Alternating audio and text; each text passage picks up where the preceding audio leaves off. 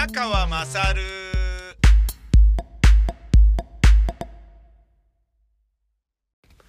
お前の母ちゃん宮川まさるです。えー、昨日僕は吉祥寺にまた行きまして、えー、一応ですね、あの、当初から早く見なきゃと思っていた、えー、もう、もう今日か明日には終わってる。もう終わってんのかな？あ、じゃあ、今日が最後か。なので、えーと、ラス前の上映で、創造というドキュメンタリー映画を見てきました。で、これは、えー、まあ、岡田さんという方が主催しているチェルフィッシュっていう、あの、劇団のね、えー、有名な作品、有名なっていうか、岸田戯曲賞を取った3月の5日間っていう、あの、芝居を、まあ何度か上演されてるんだけど、それの、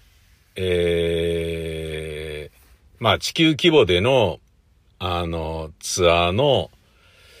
えー、出演者を、まあオーディションで選んだんでしょうね。で、そのメインキャストの、あの、女優さんの成長その他を追うような形を借りたものなんですけど、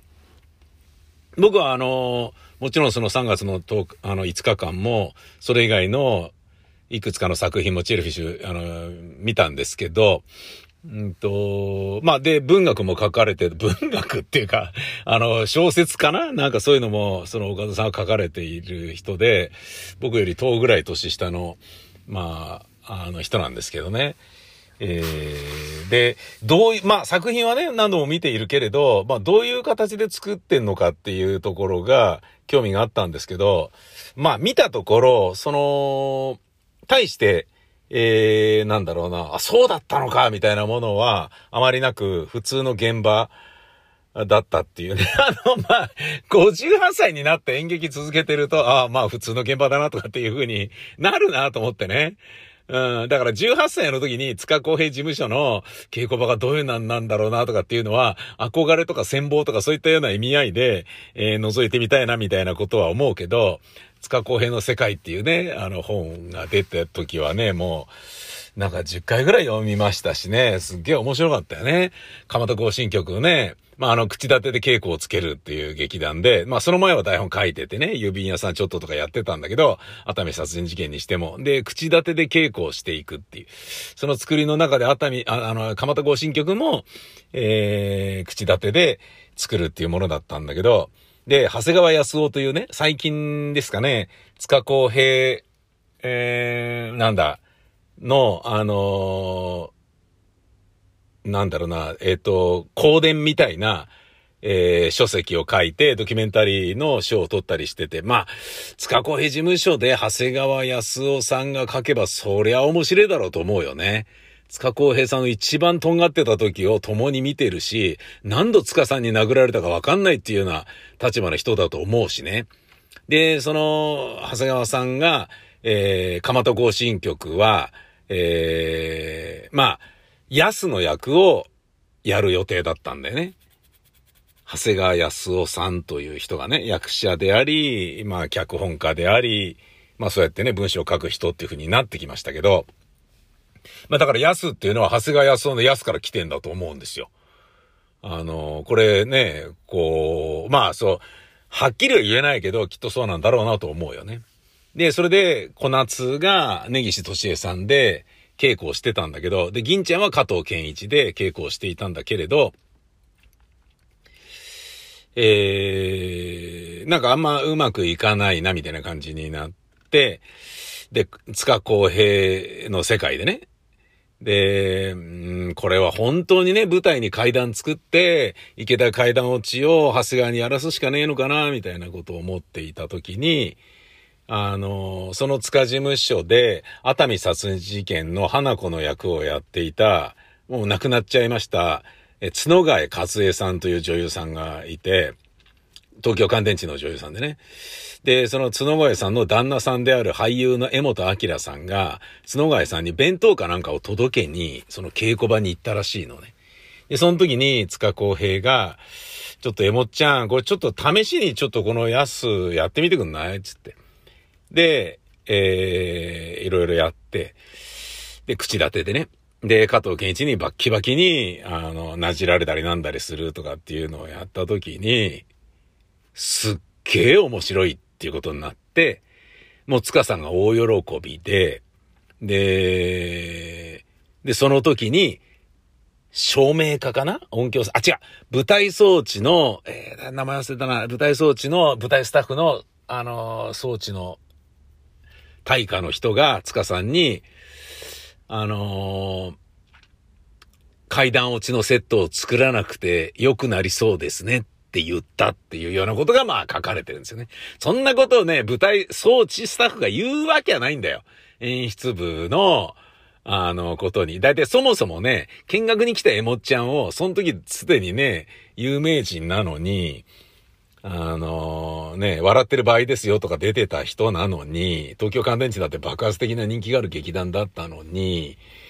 それをね、やってっていう風に稽古場に来たからね、やってって言って、そこでやるのはいいけど、じゃあ本番出れるかっつったら、それはすごい問題じゃないですか、いろいろと。で、結果的に、えっ、ー、と、長谷川康夫はその役に就くことができなかったと。で、加藤健一の銀ちゃんと、えー、江本明の安で、小夏が根岸敏恵っていうので、もう爆発的な、あの、演劇界で、な、何これって塚公平が、あの、熱海殺人事件みたいな、ちゃんとした、いわゆる演劇っぽい演劇ではない、いわゆる普通のドラマ作ってすげえ面白いらしいぞみたいな感じになって、で、映画監督の役で平田光とかになって、で、それが時を超えて、えー、風間森夫と加藤健一の銀ちゃんがダブルキャストになり、で、安も、あの、平田光も演じるようになり、で、最終的に映画の場合は平田光の安で、風間森夫の銀ちゃんで、松坂慶子の、えー、小夏で映画になったよね。うん。だまあね、そういうことで言うとね、長谷川康夫さんはね、一番割り食ってるっていうとこあるんだけど、長谷川康夫さんはね、えっ、ー、と、なんか、構成作家をやってたような、あの、時もありましたよね。で、まあ、そのね、えー、長谷川康夫さんがね、あの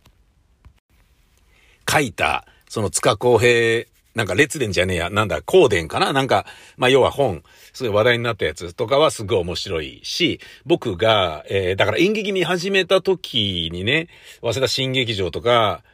えー、いろいろ、うん、なんだ、早稲田賞、早稲賞はもうすでにね、上がっちゃってたかもしれないですけど、あ、だから、駒場、東大前の駒場小劇場とかで、伊藤蘭が夢の有名者に出始めて、えー、なんか雰囲気変わっちゃったっつって、炎上寺綾とかが出ないみたいな感じになってた頃の野田秀樹の夢の有名者ですよね、確か。東大の激剣からね、作られた夢の遊民者。で、その頃は上杉正蔵とかもまだ入ってないし、里井健太とかまだいたっていうね。里井健太、な、な、なんでしたっけ？ナンパーマンだっけ？テレビで。面白かったよね。うん。で、それ見に行ったもんね。で、伊藤蘭の椿屋が顔にかかって喜んでる、なんかね、演劇部の後輩とかいましたよ、なんか。なんだかなっていう感じなんだけど。うん。えー、前田城の虜。苔むす僕らが緑子の夜とかね、めちゃくちゃ面白かったよね。その、な、いわゆる演劇らしさっていうものが、演劇はね、ないと、やっぱ当時はね、当たり前だけど馬鹿にされる感じだったんだけど、それを塚公平がガラッと変えちゃったっていうね、蒲田行進曲普通のドラマだったっていうね、もう映画にもなってるし、なんら演劇的な、だそういうことで言うとね、あの、なんだろうな、あの構、あ、あれですよね。えー、あれですよね。てか、ちょ、ちょっとアーティスティックな映画の方が、えー、演劇っぽいんじゃないのみたいな感じの、そのぐらい普通のもので。で、そっからですよ、進撃っていうね、あの、もともと、あの、ね、面白ければいいじゃんみたいな感じで、えー、始まったものは、要は古典の歌舞伎とか能とかそういったものじゃない普通、あの、いわゆる、あの、なんだろうな、えー、自然主義的なと、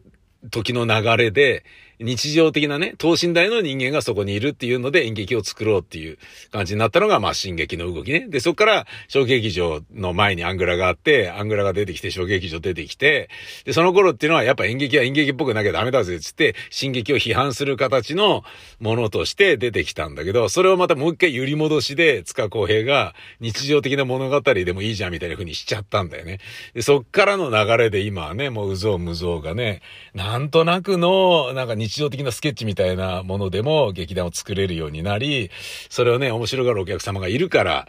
ね、静かな演劇とかも含めて、いろいろな、まあ、あの、枝葉のね、えー、進展とか進化っていうのはあったにせよ、ね、今のね、なんか、あの、で、またもうね、あの、半周ぐらい回って2.5次元っていうね、ようやくちょっとフィクショナルな方向に行った方がいいんじゃねみたいな風になってきたっていうのは、やっぱりね、プロジェクトマッピングとか、あの、まあ、我々がね、えー、スライドを投影するのにね、1枚のスライドを作るのにね、1000円ぐらい使ってて、で、そのスライドプロジェクターを借りるっていうので、木の国屋ホールの一番後ろからね、木の国屋の舞台までボンって映すには、何万円、何十万円かかるよみたいなものを努力しながらやってたとか、リバーサルのカメラ、リバーサルのフィルムで一眼レフでガチャガチャ撮るっていう、もういろんなものを揃えなきゃいけなかったものが、今も iPhone でガシャって撮ったり映像を撮ったりしたものを、そのままね、プロジェクトマッピングで映しちゃいいっていう、ね、レベルになってすっごい簡単になっちゃってるから、だそのなんかハイテクに寄ってったっていうところがまあ2.5次元の流れなのだろうけれど、まあ話を戻してその僕が18歳の頃に見ていった、えー、塚小平の、えー、稽古場のあの、様子とかであれば、ワクワクときめいてね、あったんだと思うんですよ。で、その頃に、あのー、僕ちょうど、19歳ぐらいの時に東京乾電池で若手足りないから宮川来いって、日高舞台照明の日高さんに呼ばれていって、で、俳優の近藤義正さんとね、そこで出会い、近藤さんも同じように呼ばれていって、で、それを誠結びの事件っていうやつだったんですけど、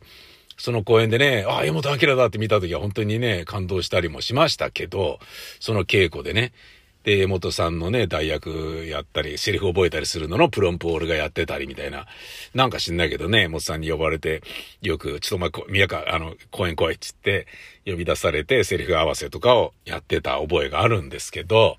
うん。で、なんかね、乾電池入らないかとかっていうことをね、若手の長みたいな人に言われたりなんかして、いや、それ、あの、もうちょっと自分劇団作ったんで、それはいいです、みたいな。なんか、そんなのよ、よく断るよな、みたいな。憧れて見てた人なのによく断るよな、みたいな。そういうところもあるんですけどね。まあ、それで言ったら、その2ヶ月前に、野沢なちさんにバラス入らないかって言われてたっていうのはあったな。そうやって見たら。ああ、大好きなナッチャコパックを聞いていた野沢さんから、えっ、ー、と、文化放送に来いって呼び出されて、ええー、みたいな感じで、で、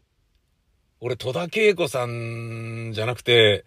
岸野幸正さんとかにこういう誘い受けてるんですけど、これどう思いますかつって相談した覚えがある。今思い出した。そうだ。なんかその時の俺ってモテモテだったな。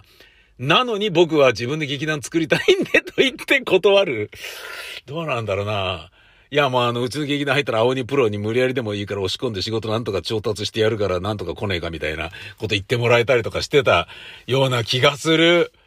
気がするっていうか、そうだった、そうだった。で、まだ、あの、浜松町に引っ越す前の新宿の、あそこにある文化放送に、あの、ロビーに行ったもんな。で、なっちゃんの夕方のデイリーワイドが、なっちゃこワイドが終わるのを、後に、野沢さんが来て、あのね、とかって言って。で、この間ね、えっ、ー、と、プロデュース公演でね、一緒になったけど、君うちの劇団入らないかとかって、え、何それ？って嬉しいみたいな感じだったんだけど、ちょっと考えさせてくださいとかって言ってね。で、断るってどうなんだって、大尊敬して大憧れしている人から誘われて断るってどうなんだっていうのがあったんだけど、まあそういうことが、まああったと。で、その頃の、えっ、ー、と、つまり演劇始めたてのね、頃の僕から見た塚公平さんのような立場の方の稽古場であれば憧れとかもあるんだろうけれど、で、そこからね、もう40年経った状態で、で、天才と言われている岡田さんのチェルフィッシュの稽古場であっても、ああ、こういう感じかっていうふうに、それは思うよね。うん、今までいろいろやり倒してきてるし、いろんな人の演出も見てきたし、ああ、これ普通じゃん、みたいな。逆にそのね、ドキュメンタリーの構成がね、またね、あの、ちょっと残念な、あの感じでね、だから森山大道と続けてね、2連続でアップリンクのドキュメンタリーでスカ食ってんだよなっていう、スカ引いちゃったなっていう。いや、あの、良さはあるんですよ、もちろん。岡田さんってこういう人だったのか、とかね。な普通の、えー、稽古の作り方やってんじゃんみたいなものあったんだけど、ただね、もう同じようなダメ出しとか同じような稽古とか同じような投資稽古とかのなんかね、ダメ出しとかを何度も何度もね、延々と見てると、なんかね、あの、スネークマンションを見てるような感じなんだよね。そして、えー、最近の僕はもう、稽古でね、下手くそは泥、あの、時間泥棒だから、あんまり構わないことにするっていう、あの、システムを取ってね。で、それよりは、え打てば響く役者ばかりを使って、自分が作ってて楽しいというね。つまり、あの、下手くそな役者とか、未熟や、なんだろうな、安定したね、演技を繰り返してできない役者が、いかに人間的な魅力があろうとも、それの尻拭いをするような、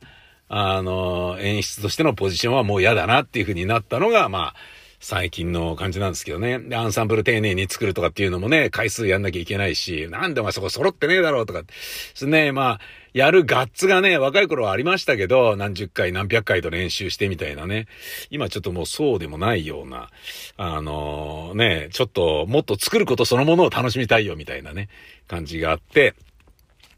あのー、まあ、そういうなんかね、自分の作り方の、えっ、ー、と、形とか、もう定まりつつあるし、演劇においての自分の考え方とかね、今まで見てきた演劇界の流れとか、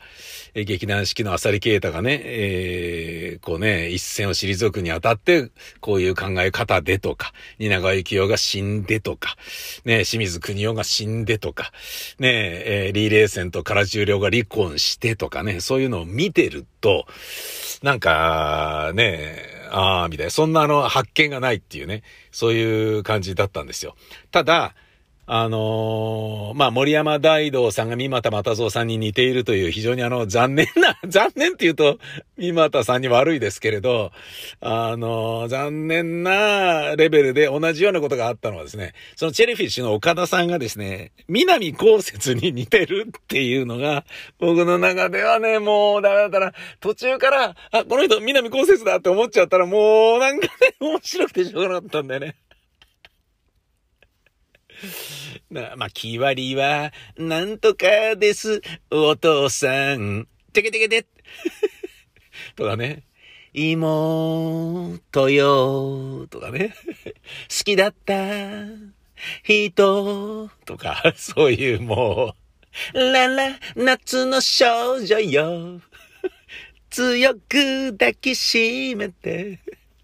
南こうせさんのね、高いね、ハイトーンボイスの美しさを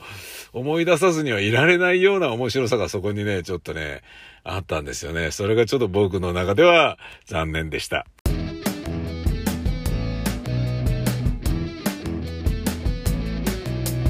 彼女はとってもやっぱり激しくエコロジストかなりエネルギー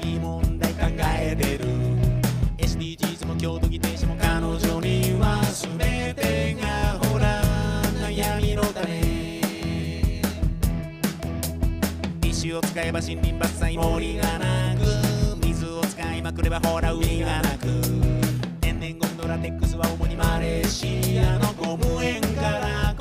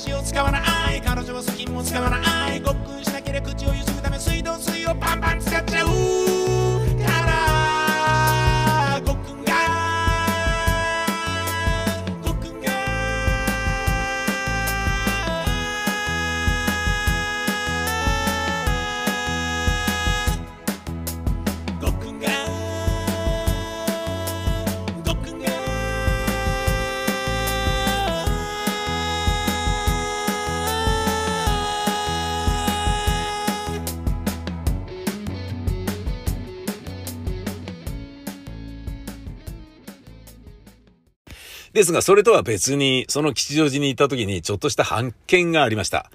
えー、時間が30分だけ余ったので、吉祥寺に早く着いたんですね。で、すでに予約していたので、スマホで QR コードを出して、それでピッとやれば、ピーっとこうね、出てくるっていう、まあ非常に非接触で、チケットをね、ゲットできるっていうナイスなシステムなんですが、その時間潰しのために吉祥寺のロフトに行ったんですね。で、ロフトに行くにあたり、あ、チェリーナード通って、あ、チェリーナードじゃねえやな。えっ、ー、と、なんだっけな、なんとか通りだよね。あれ忘れちゃった。あの、ボニーとクライドがある通りですよ。チェリーナードか。ん？違うな。ダイヤ街からチェリーナード。えー、なんつったっけあれ忘れちゃった。悔しいな。西洋古事記があった、えー、通りですね。いやー、悲しいなと思って、もうクラシックもなくなっちゃったし、ボニークライドもなくなっちゃったし、西洋古事記もないっていうね。あのー、ね、おしゃれな喫茶店が軒をつなんでる、もうこの一角だけが、あのー、なんですかね、ヨーロッパのどこかの街並みっていう素敵な一角がありましたでしょ？なくなっちゃったね。あの、端っこ知ってます？ロフト寄りの。ファミリーマートですよ。がっかりですよ。もう、だからもうしょうがないんでしょうね。それを守るとかそういうことができないんだよね。おそらく。いやー、残念だなーと思いましたね。まあ、不景気により、ね、地価高騰で、えー、テナント代を上げなければいけなくなった。で、そうなると、ねえ、あの余裕がないから喫茶店にただでさえお客さんが行かないから、それはボニークライドもなくなるだろうし、ねえ、そういうのでガンガン儲けられるようなね、つけ麺の店とかさ、そういうのバンバン入ってもらって、あのね、えー、家賃収入をね、引き上げていく方が、あのビル持ってるオーナーからしてみてもいいだろうなっていうそういうことなんだけどさ。で、そこを通っていって、それがね、ちょっと、ああ、もうファミリーマートあんのか、ここにっていう残念はあったんだけど、ロフトに行ってちょっと時間潰したんですね。で、最近僕は毎朝、えっ、ー、と、和光の樹林公園というところに行って、えー、ジョギングをしているので、あの、足の筋肉をエスカレーター乗るときには、ぐっぐっぐっと伸ばすようにしてるんですよね。で、上りの時は、そのね、進行方向に向かって、えー、乗った状態で、で、かかとをステップからはみ出させて、ぐっぐっぐっとやれば、まあ飲めるじゃないですか。アキレス腱とか、ふくらはぎとかね、皮膚筋とかね。で、それはまあ、いいんですけど、で、5回ぐらいまで登っていろいろ見て、まあ面白かったっつって、まあでも何も買わずに帰ろっつって、えー、じゃあ映画館行こうかなっていうね、あのアップリンク吉祥寺に向かおうかなと思って、えー、下りのエスカレーターに乗った時に、下りのエスカレーターに乗った時も、あ、そっか、下りだとつま先が出るから、アキレス腱伸ばせねえじゃんと思って、なんだよ伸ばしたいなと思ってね。5階からね、4階まで降りるときはただ普通に乗ってたんだけど、ただ乗ってんの時間持ってねえし、伸ばしてえし、みたいな感じになって、4階から3階、3階から2階に降りるときにはもうすでに、僕はエレベーター、エスカレーター乗った瞬間に後ろ向いて、えー、下ってるのに、あの、かかとを出してグッグッグってやるようになってたんですよね。で、最初は、最初は僕一人しか乗らなかったからよかったんですけど、4階から3階まで行くときね。で、3階から2階に行くときも同じように乗った瞬間くるっと振り返ってグッグってやり始めたら、その時に、俺に続いて乗ろうとしてた人が、とかって言って息を飲んで、そこでエレベーター、エスカレーターに乗るのを戸惑って、俺を見送ったんだよね。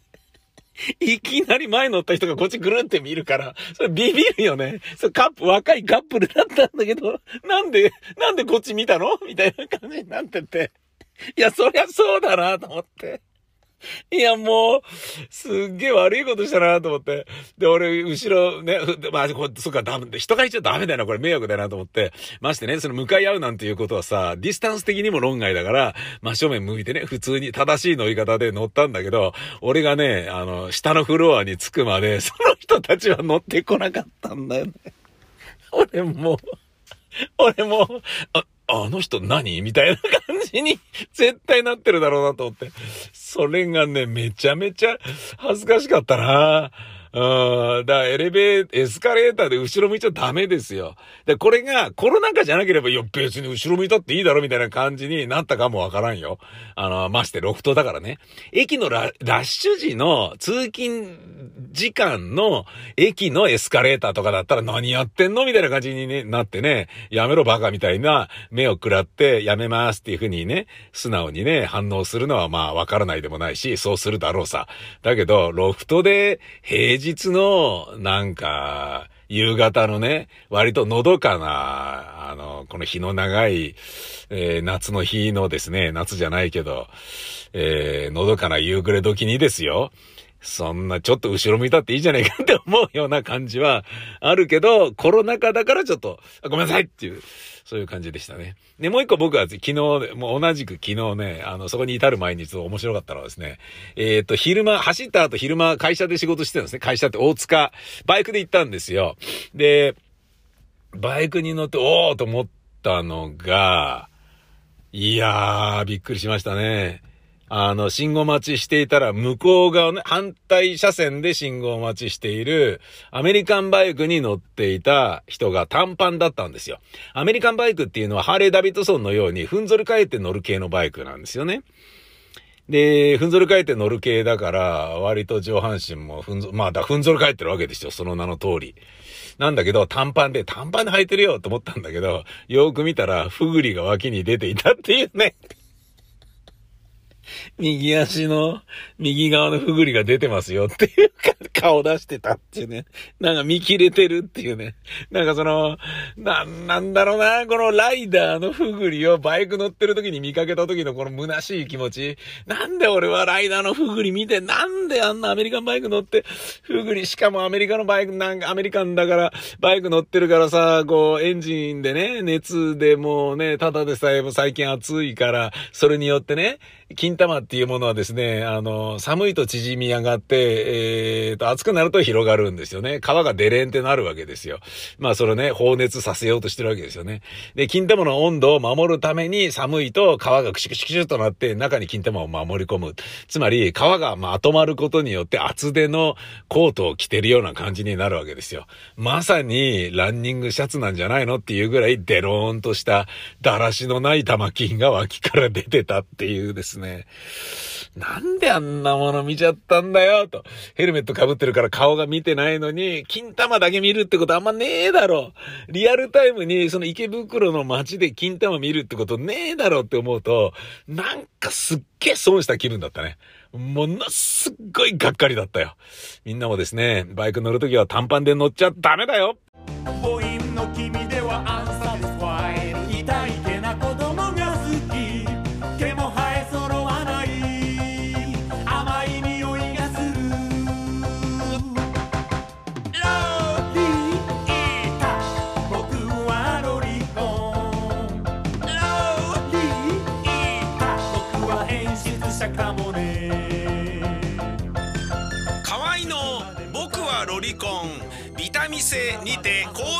発売中ビタミセの URL は v-mise.com v-mise.com です